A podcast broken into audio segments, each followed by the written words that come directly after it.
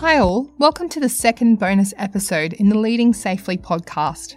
Today, I'm speaking with Tony McConachie, a highly passionate, future state focused health and safety professional with extensive experience in change management, including a specialisation in design and implementation of contemporary safety cultural change initiatives. Tony is also a skilled project manager and strongly values taking a collaborative approach to enhance employee experiences to achieve shared operational objectives. Tony is currently a rail safety professional. Hi, Tony. Thanks again for taking time out of your busy schedule to meet with me and chat about the new view of safety. It seems to be a very current and somewhat controversial topic right now, so I'm curious to hear your thoughts on things. As you know, I will be asking all of my special guests three general questions because I'm a curious cat and I just really want to know the answers. So let's get into it. The first question is What do you think makes an effective leader when it comes to health and safety? I think the first things first, you, you have to create time, effort, and energy into the people who work at the sharp end for you day in and day out they are the people that you need to kind of learn from. So the first things first is you take your time to get out to site and engage with the people that are doing the work for you. Next thing is about actually some bravery about changing the way that we approach safety work. So what I'm talking about there is I'm looking for a leader to be sort of, I guess, critically thinking about the amount of prescriptive audits that we do, the amount of over investigating with administrative actions attached to them, the excessive paperwork attached to risk assessments. I'm wanting a safety leader or an operational leader to sort of critically look at these things and challenge the safety profession to look at different ways of doing things. The next thing I'd love for them to do is to rip up the excessive amounts of reporting that leadership asks for. So I really want a leader to go, don't want that, don't want that, don't want that. Let's just use these automated Power BI reports that we've already got. So I want them to strip out the admin of reporting and say, I do not want any of that. I want them to embrace the HOP principles, some of the new view thinking that I'll touch on in a moment. Uh, I want them to build trust and psychological safety for their people. So I want them to put away the disciplinary letters and I want them to learn about the messiness of work, to engage with their people. I want them to be a good human being. Just in, you know, spend time with their people, engage them in every facet of change, and co-create the space together to improve and get better. And most of all, I want them to make safety fun because it's very, very boring at times. So I really want them to create a fun space for people to have a good day and like hanging around each other. Thanks for that answer, Tony. Second question is What words of wisdom would you give to someone who's dealing with people that don't want to change when it comes to health and safety? I really like the GROW model. It's a cracker of a model. Um, GROW being goal, reality, options, and then a way forward. I really like structuring a coaching type conversation with someone who's potentially being a blocker or not moving along. Um, I like the structure that gives you, so you can be clear on a on a topic or a problem or the opportunity that's getting in between the two of you, so you can kind of center the conversation around that, and it doesn't deviate away. Um, what I think a lot of people miss when there's conflict is that empathy. So that R part of the grow model being about their reality. So putting yourself in the other person's shoes, finding out their story, what they think is, I guess, the truth of that topic or how they think it might best work. So really kind of engaging them in their in their sort of I guess level of thinking. And then it's about the options. So you need a, a strategy or a co-created plan of several different ways of kind of tackling this. And then you can find some common ground and your way forward.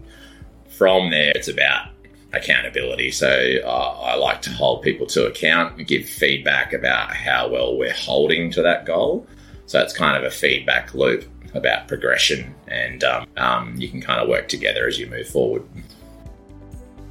Of course, another great answer. Finally, if you could invent something to solve a health and safety issue in the workplace where expenditure, opinions, etc. didn't matter, what would it be and why? Okay, if I could invent something. So, this is an, an interesting one. I've got a couple of things, but the first, the first one is I'm working in the rail industry at the moment. So, if I had kind of endless money, I would look immediately at kind of our level crossings situations across the country. And um, there's not a lot of sort of technology or, or, or, sort of barriers in place to kind of protect um, the public and also our, our, own people when they're you know, crossing through those spaces. So if I had a heap of cash, I would just have I'd have installation of barriers and innovative technology at every single level level crossing across the whole country to ensure that um, there could be no access, and technology was used to control those barriers at safe intervals. That's one thing where I would just throw the kitchen sink at that. I've seen sort of, you know, we've had fatalities and lots of near misses in this space, so that would be a great investment of cash. It would cost a lot of money though, um, so it would take a bit of convincing.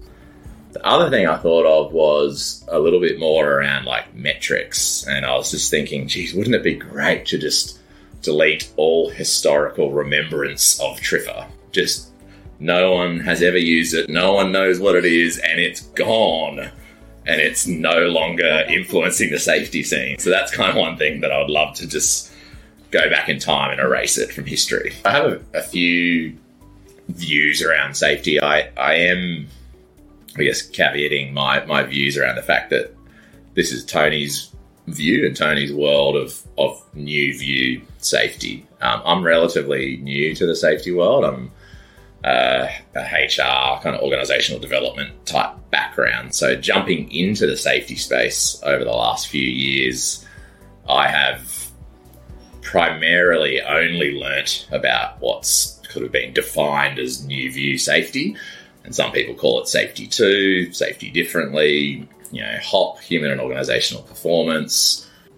I've sort of dived heavily into this space and it's really, I guess, attracted me to safety, where traditionally I've never really been interested in the safety world until I kind of learn a lot more about this. And I think there's a few key things that differentiate what I would call traditional safety versus what I have bucketed into being new view safety. So, one of those things that I think traditional safety gets sort of stuck in is the measurement space. So, my view is that traditional safety measures what goes wrong and they try to keep that number low or zero.